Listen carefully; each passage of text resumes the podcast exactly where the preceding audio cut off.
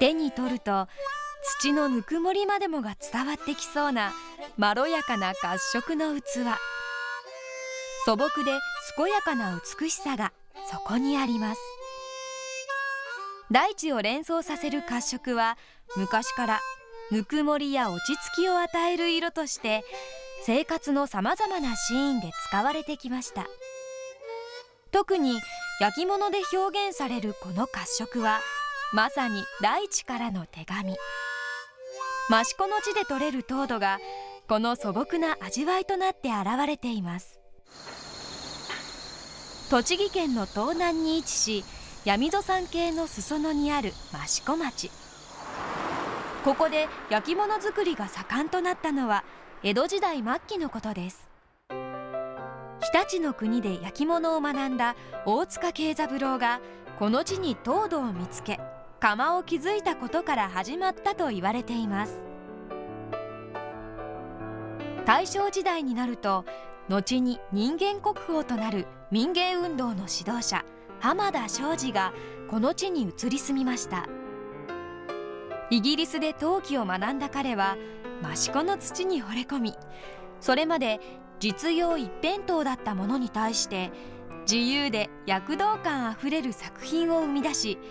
実用品であると同時に芸術品の側面も持たせるようになります。やがて陶器の聖地ともなった益子は全国から若い作家やファンが集まる活気あふれる陶器の街となり現在窯元は400以上陶器店はおよそ50店に上ります。こちらのお店もその一つ。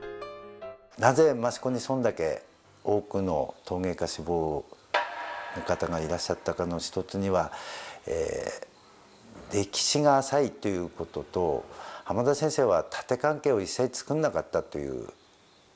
例えば他の産地ですとやっぱりその縦関係っていうのがきちっとしてるんで先生にお考えを立てて何か作る作るにも独立するにも非常にそういうのがありましたけど益子にはそういう寄付っていうのが全然なかったので益子の人の、えー、こう人柄っていう部分でも来るものは拒まず的なところはありまして江戸後期あたりだとこう渡り職人さんみたいなのがいて、えー、と益子に来て六路師になったりとかいうのがあったみたいですからそういう面では逆に益子では瀬戸屋って言ってるんですけど瀬戸屋はよそから来るもんだっていう意識っていうのがこの益子のフードにはどっかあったのかもしれないですね。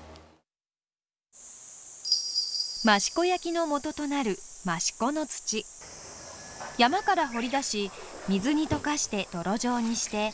何度も沈殿を繰り返すことで不純物を取り除きます。そして天日で水分を徐々に抜き糖度となります。現在は機械化もされていますがこれは伝統的技法です。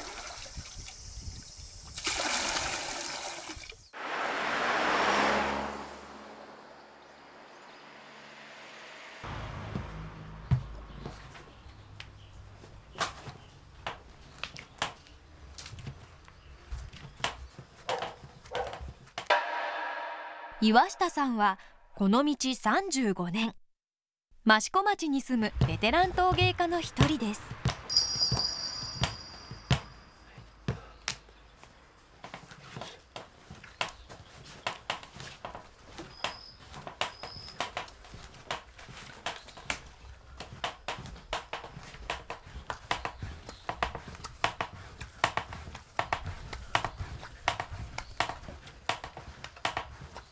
菊もみと呼ばれる練り方で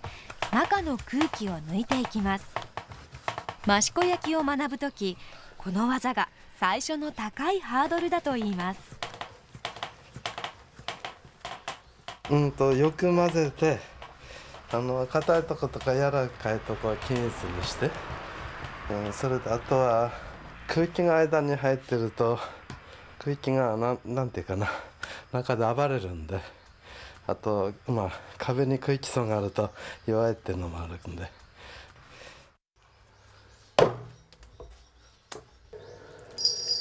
成形です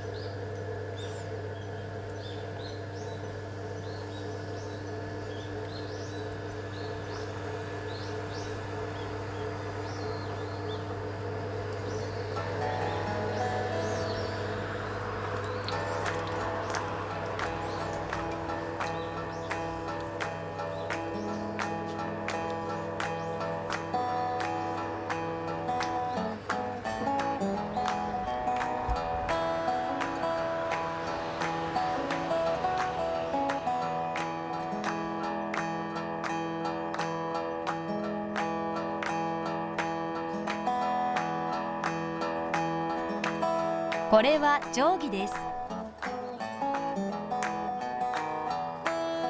内側を整え口を丸くします。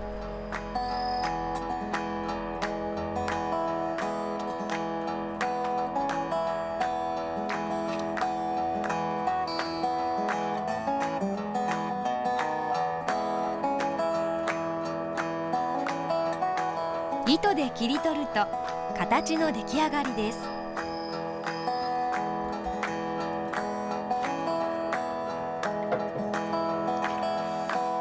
これを1日乾燥させ少し硬くなったところで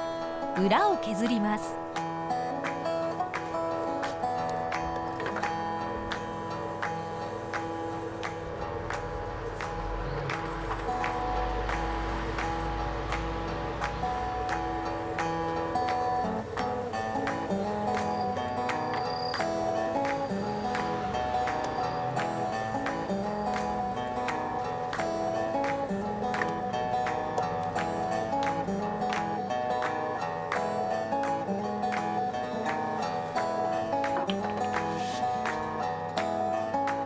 形が出来上がると数日かけて乾燥させます。大きなものだと乾燥に1ヶ月以上かかるといいます。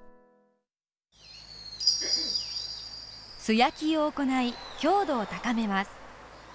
これは上り窯と呼ばれる伝統的な窯です。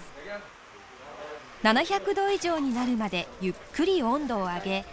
8時間から9時間かけて焼き上げます。素焼きを終えるとここから釉薬と呼ばれる塗料をかける工程です。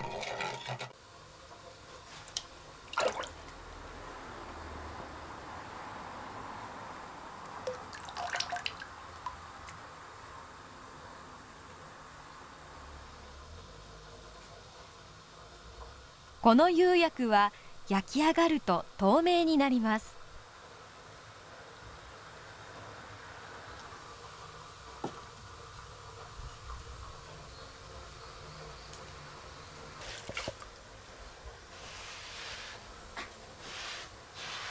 裏を拭き取っておかないと焼いた時に溶けた釉薬で台についてしまうのです。ここに絵を入れていきます。熱に強い金属系の絵の具が使われます。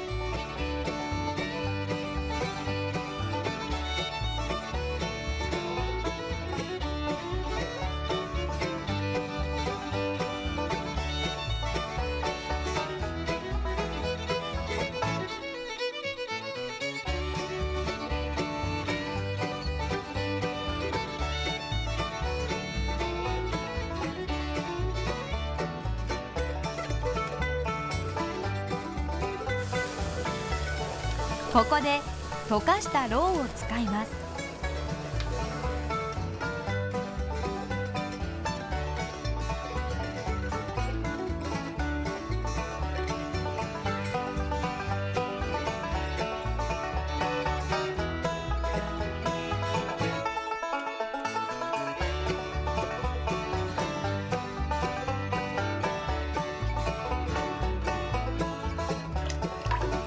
褐色の釉薬です。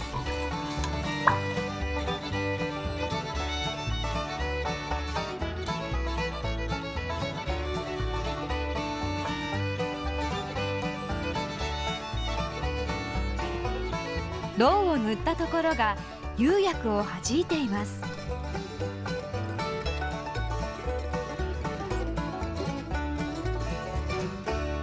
これを1日ほど乾燥させます。釉薬は粘土や岩を砕いて粉にしたものなどを水に溶いたものです。これを焼くことで中に含まれる長石が溶けガラス質を形成します。すると釉薬は美しい艶と耐水性を生み出すのです。また原料に含まれる金属成分やさらに別の金属成分を加えることで熱による化学変化が起こりさまざまな色が現れます。足沼石と呼ばれる益子で取れる石は火山灰が降り積もって固まった凝灰岩でこれには鉄分が多く含まれ何も混ぜることなく益子焼独特の褐色が生まれるのです。益子焼ではこの色の釉薬を柿釉と呼びます。本焼きです。およそ1300度の温度で丸1日以上かけてゆっくり焼き上げます。こうして私たちの生活を彩る益子焼は誕生するのです。小さい子が泥遊び好きでしょ砂遊びとか。まあ原始人もあの粘土細工やってるんですよね、まあ、ある意味で粘土細工は人間の本能みたいにやりたいことの一つみたいですね、はい、ただ単にこう使い勝手がいいとかそういうものだけじゃなくてえー、よく育つ焼き物なんて言いますけれど使ってるうちにどんどんなんかこう馴染んできて良くなるみたいなのが焼き物なのであのそこら辺を考えながらいろいろ使っていただければあの非常に日々の食卓なんかも潤ってくるんじゃないかと思いますんでぜひとも焼き物を使ってください。古の時代に発見された褐色の神秘その土地の歴史が刻まれた手紙は